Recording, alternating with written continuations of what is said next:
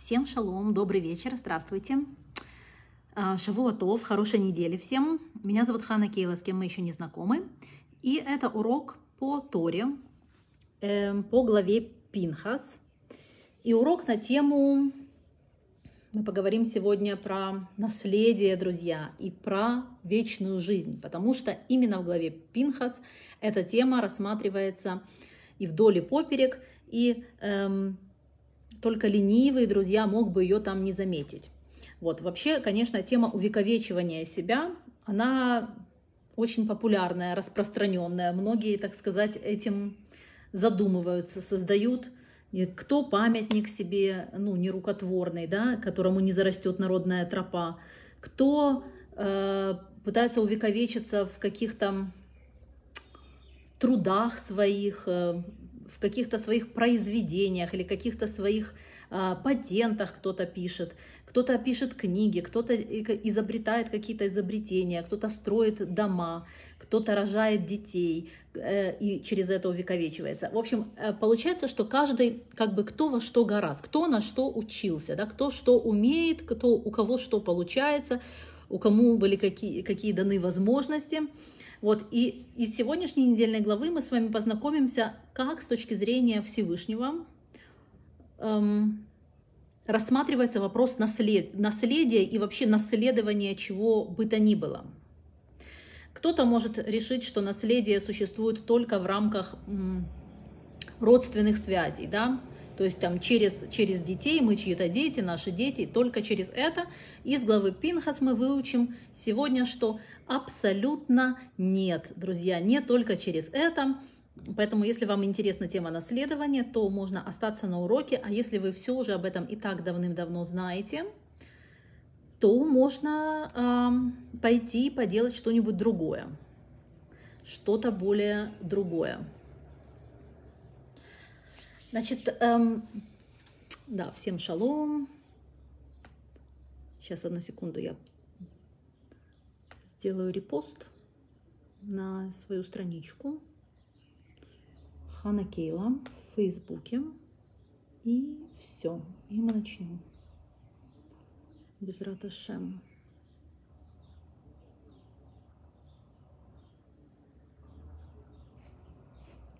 Да, Хорошо, значит, в главе Пинхас рассматривается несколько историй, которые э, может показаться, что они друг с другом не связаны. И главное, не связаны с темой, которую мы сегодня обсуждаем, с наследием и с вечной жизнью. И э, я вам перечислю сначала эти истории. Потом мы с вами постараемся увидеть, какова же между ними связь, потому что в Торе ничего не помещается рядом с друг с другом, если оно как-то не связано. Э, начинается недельная глава с того, что Пинхас, сын Элязара, Аарона Коина, убивает двоих людей, прилюдных грешников, назовем это так, двоих людей, которые публично совершили какую-то авейру, да, какой-то какой грех. И э, Пинхас как бы вступается за имя Всевышнего. То есть это явный хилулашем, то есть осквернение имени Всевышнего.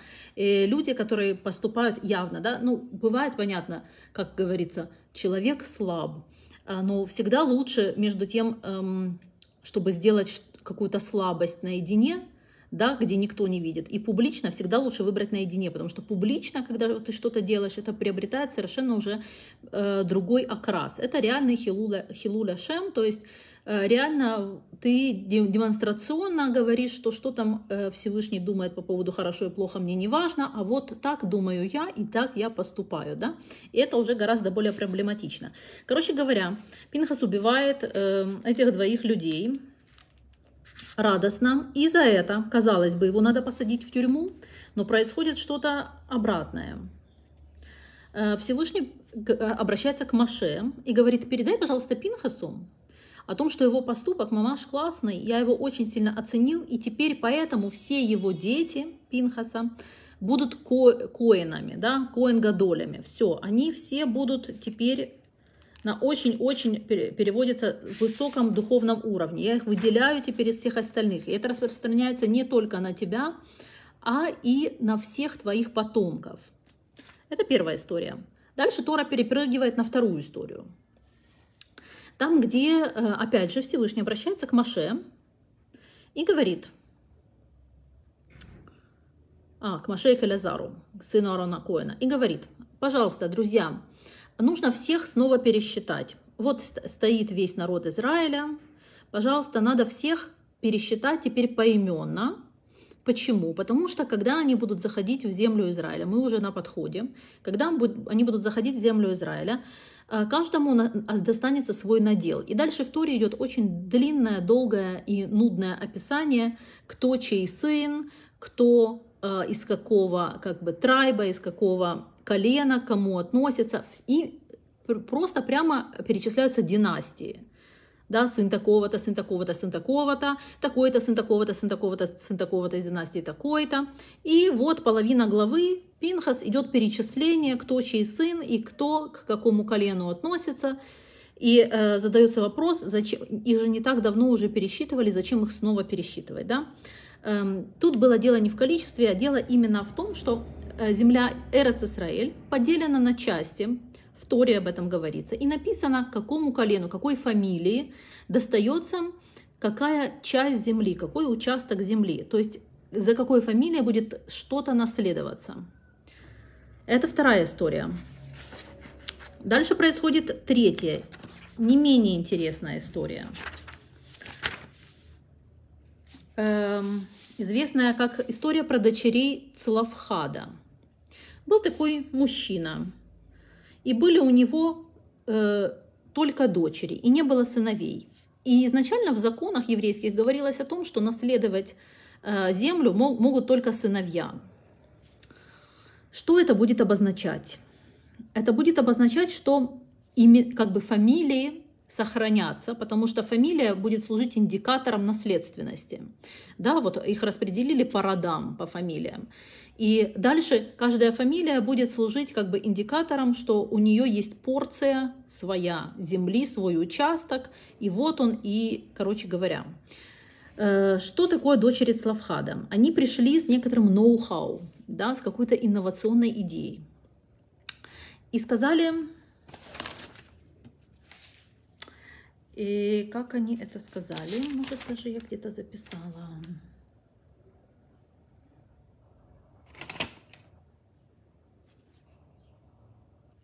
Да. То есть они, они пришли не с наездом на самом деле. Они не пришли сказать, что «а что нам ничего не полагается, где наш кусок земли?» э, Да, ну хорошо, нет отца, ну так а где наш кусок земли? То есть э, они, не, они не сильно волновались какой-то материальной стороной. Формулировка, с которой они пришли к Маше, звучит таким образом. Почему имя нашего отца должно быть стерто только потому, что он не имел сыновей? То есть почему память о нем, почему имя его, почему его наследие должно быть уничтожено, то есть должно быть аннулировано только потому, что у него не было сыновей. Вот мы его дочери, и мы его наследие, и давайте нам нашу порцию, которая там на отца полагалась. Пожалуйста, его имя мы хотим пронести через века, все, мы хотим, чтобы это имя передавалось дальше. И Маше обращается к, ко Всевышнему, говорит, вау, тут такое дело, а женщины пришли, э, земли требуют. А Всевышний говорит, а правильно делают. А действительно, ведь правы они. Очень все верно говорят. И поэтому вносится поправочка в закон. И теперь э, земля наследуется не только сыновьями, а если нет сыновей, то дочерями. А если нет дочерей, то там родственниками брата, а если нет родственников брата, то перечисляется, кем наследует, но в любом случае наследуется. То есть нет теперь с этого момента, нет ни одного человека, эм, чье имя было бы стерто, потому что некому наследовать. Значит, ничего, находятся кто-то, кто-то, какие-то родственники, кто, будут, кто будет наследовать его имя. То есть кто будет от его имени продолжать, продолжателем, да? А дальше происходит еще более странная вещь в этой недельной главе. Четвертый эпизод, в котором должен умереть Маше. И я вам хочу вот показать, вот просто передо мной лежит Тора. Вот. Это разворот глава Пинхас. И это разворот там, где Маше, там, где Всевышний говорит Маше, что ты сейчас умрешь, дорогой друг. Потому что уже скоро все зайдут в землю Израиля, а ты туда не зайдешь. И вы можете спросить, а что вот это тогда все? Да, тут же еще целая отдельная книга Дворим, что как бы, ну, что, что, что здесь, если Маше сейчас умирает? Этот же отрывок явно не отсюда, это же только в самом конце. И вы будете правы. И тогда возникает вопрос у комментаторов, почему этот отрывок, там, где Всевышний сообщает Маше и говорит, что ты сейчас умрешь, находится именно в главе Пинхас. Ведь вообще это ну, должно будет произойти еще дальше-дальше. И ответ следующий, ответ следующий. Для начала, откуда мы понимаем о том, что речь идет о смерти Маше? Э, глава 27, перек 12. «И сказал Бог, обращаясь к Маше, «Взойди на эту гору Аварим и посмотри на страну, которую я дал сынам Израиля. И когда осмотришь ее, приобщишься и ты к народу твоему, как приобщился Аарон, брат твой. Вот бы водички попить. И нету. Короче говоря, приобщишься к народу. Э, а вот. Секундочку, извините, друзья. Марухата Адунай Лагина Малахаван Шакурни Бедвара.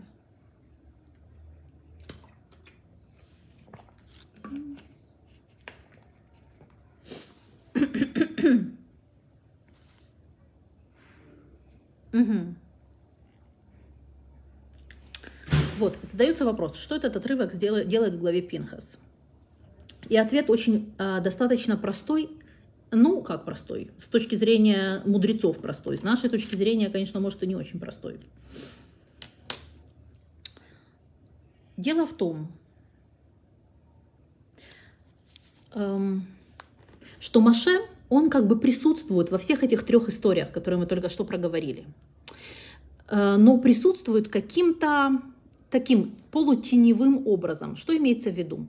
Значит, когда нужно было Пинхасу сообщить о том, что э, он награждается вечным миром и награждается вечным коинством, эм, вообще можно было бы попросить не Маше, а прямо Элазара Коина, то есть его прямого родственника, и это было бы, то есть речь идет о продолжении, об, об вот этом вот наследии, о продолжении династии. И, но Маше, он не совсем в этой династии. Вот есть человек из династии, можно было бы передать сообщение а, внуку, то есть Пинхасу, через, э, ну, через прямую линию. Маше выполняет функцию, как бы, ну вот, передает это послание.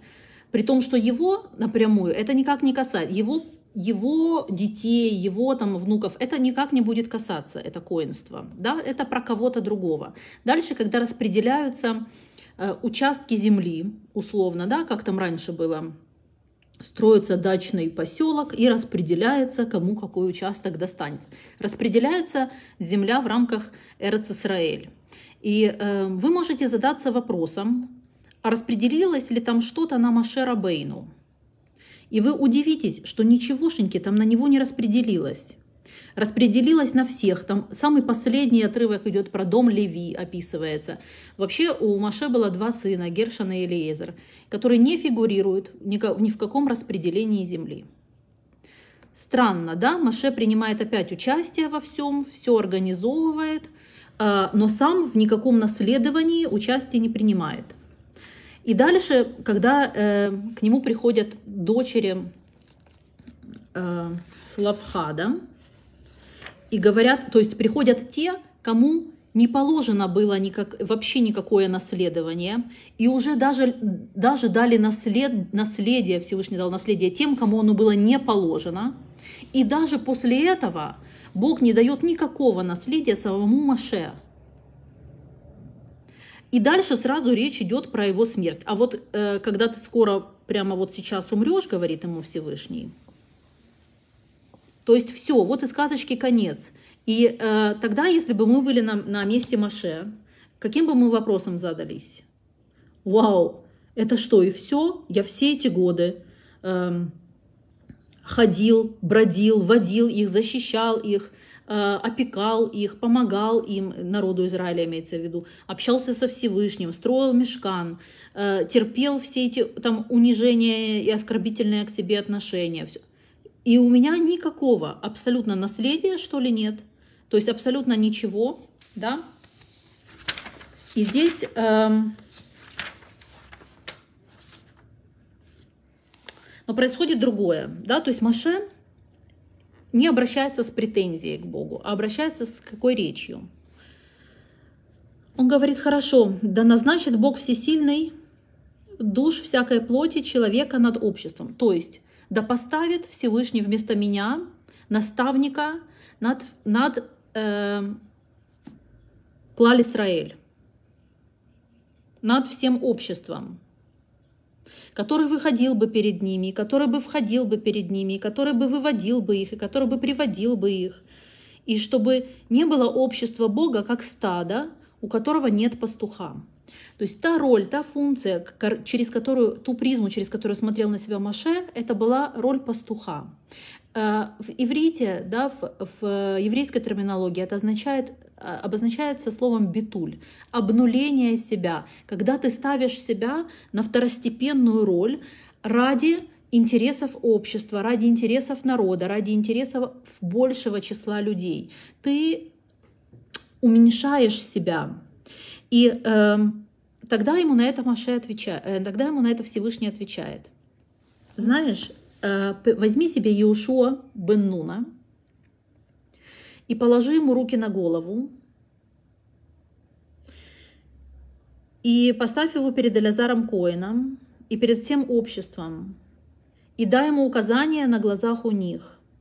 И дальше написано, и дай ему от величия твоего, чтобы слушалось его все общество сынов Израиля. И здесь речь идет о том, что Маше удостоился так, такого типа наследования, такого типа наследия, о котором каждый из нас на самом деле э, в глубине души, может быть, очень сильно мечтает. Это наследие, духовное наследие, когда тебя наследует не твой родственник, потому что вы родственники, а когда наследуют твои идеи, твой, тв, твои идеалы, твое лидерство, наследуют твои взгляды, наследуют а, тебя, то, кем ты являешься на самом деле. Потому что бывает, что дети идут не вашими стопами, не стопами своих родителей, не стопами. Они могут быть очень далеки. Однако могут быть люди, которые эм, не ваши родственники, однако будут продолжать ваши идеи, будет, будут продолжать э, вашу какую-то идеологию, направление, эм, ваше дело или ход ваших мыслей. И говорит Всевышний, я вознагражу тебя этим типом наследования. Это вся глава про наследие, это вся глава про вечную жизнь. Мы сейчас поговорим, где здесь про вечную жизнь. Но в любом случае, когда мы говорим про слово наследие, мы, мы подразумеваем, что это процесс, который не ограничивается во времени. Это одно поколение за другим поколением, за другим поколением. Это передача да? от одного к другому, от одного к другому. И Здесь, здесь есть лейтмотив как бы вечной жизни, да, когда каждый пытается себя, ну, условно, увековечить и передать свои... Мы, мы сегодня изучаем мудрецов, да, мы фаршим, комментаторов Торы, которые жили такое не тысячу лет назад, 500 лет назад, эм, еще больше лет назад. Эм, что мы делаем, когда мы их изучаем? Что мы делаем, когда мы адаптируем их идеи к своей жизни, не знаю, к своим детям. Мы наследуем их. Родственники мы с ними, ну нет, наверное, по крайней мере нет прямых доказательств, да. Но мы являемся, мы вступаем в наследие. И говорит Всевышний, что из всех типов наследия, э, да, когда ну, вот, коинство по отцовской линии, когда э, земля распределяется там по Э, по кланам, да, по, по, по семействам, по фамилиям, фамильное наследование, вот еще родственное наследие через дочерей, да, то, что они сделали. Это все работает, это все хорошо. Есть лишь, вы должны знать про еще один тип наследования, который очень-очень высокий, потому что сам Машерабейну удостоился этого типа наследования. Это наследование идеологическое и наследование духовное. Когда, да, он положил руки на э, голову Йошуа бен Нуна и передал ему от себя все то, кем он сам являлся. Он передал ему лидерство, передал ему возможность быть второстепенным перед лицом э, общества, служить обществу э, не собственным интересам и не собственным взглядам. И Йошуа Бенун становится новым лидером и новым наследником, не будучи сыном или родственником Машера Бейну.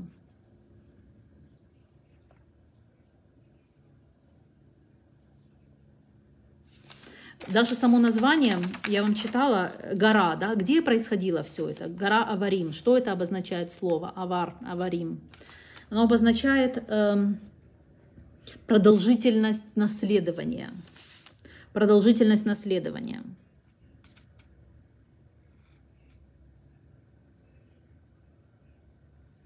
Вот, короче говоря, у нас в иудаизме нужно понимать, что речь всегда идет, когда мы говорим о, наслед... о наследовании чего-либо, далеко не всегда речь идет о биологическом наследовании. Мы очень-очень сильно восприимчивы к духовному наследованию. Теперь в книге эм, Рава Деслера, еще пять минут буквально, друзья, я займу вашего времени. В книге Рава Деслера он пишет, но это все, наверное, уже знают и так. Все любят Зором сейчас увлекаться, да, что Пинхас это часто идентифицируется, как обозначается с Элияу Анави, да, как э, что это одна, один и тот же человек, одна и та же духовная сущность.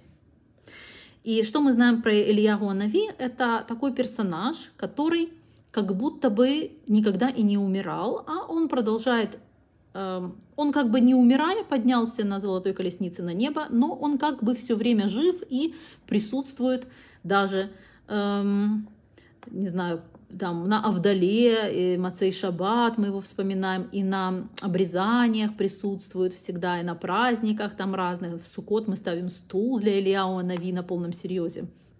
То есть мы очень серьезно относимся к теме того, что э, человек мог, ну, продолжить жизнь просто как бы в некотором другом измерении и существовать вот так наравне с нами, ну только мы условно друг друга видим, а его нет. Вот, то есть вполне, вполне себе реально, будучи в здравом уме и трезвой памяти, или как это говорится, мы всегда ответственно относимся к Элиау Нави и очень, значит, с большим уважением, даже дверь ходим там для него открывать периодически. Вот, потому что, э, как это, Многие могут сказать, что э, сказка ложь, давний намек, но, друзья, мы располагаем только той информацией, которую нам э, дают наши мудрецы. Мудрецы сказали жив, значит жив. И э, написано взор, что есть качество у человека, за которое ему полагается вечная жизнь. То есть другими, тут написано другими словами, что над ним не силен ангел смерти. Э, что это за качество? Это качество ревностное рвение, как ревность в таком очень сильном проявлении. Теперь вы можете сказать, быть не может. Ревность это плохое качество. Как может за плохое качество быть э, вечная жизнь и как может быть за ревность такая большая награда, как ангел смерти над тобой не властен. Здесь идет речь о ревностном отношении, когда кто-то совершает хилуля шем. То есть пишет Раби Менахим Мендел из Витебска, что есть мадрега, ступенька, где вот эта вот истинная ревность, э, истинное рвение – человек в этом состоянии не испытывает как бы ни, ни, недостат, недостатка ни в чем, ни в каких материальных вещах. Единственное его как бы недостаток, на который направлено его духовное усилие, это что ко Всевышнему в этом мире относятся недостаточно хорошо. Недостаточно э, признают его присутствие в этом мире, недостаточно благодарят за, за его добрые дела в наш адрес, недостаточно э, восхваляют тот мир, который он создал, и как он его сопровождает, этот мир. То есть настоящая ревность человека внутренняя, она у него очень высокий духовный корень. Мы очень часто берем что-то высокое и опускаем немножко на уровень, на котором нам удобнее с этим работать. Это когда нам обидно за... Какой вам привести пример? Если, если у вас есть близкий человек, или ваш ребенок, или ваш супруг, или ваша супруга, и кто-то их обижает, вот что вы испытываете в этот момент?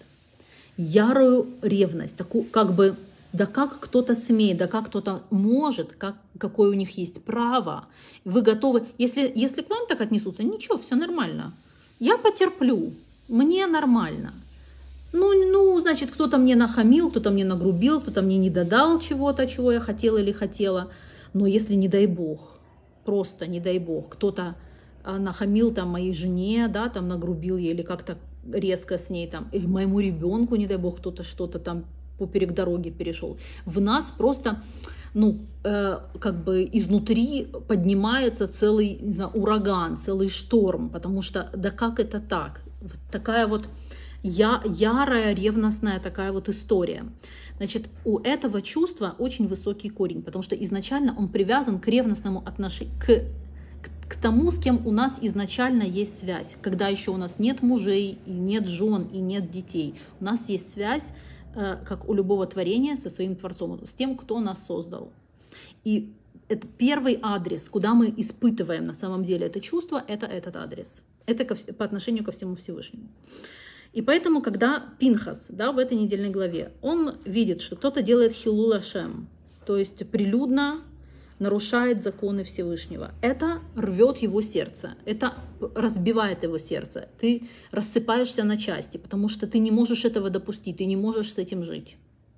И ты начинаешь страдать и злиться, и ты начинаешь как бы вскипать изнутри. К какому факту ты начинаешь вскипать?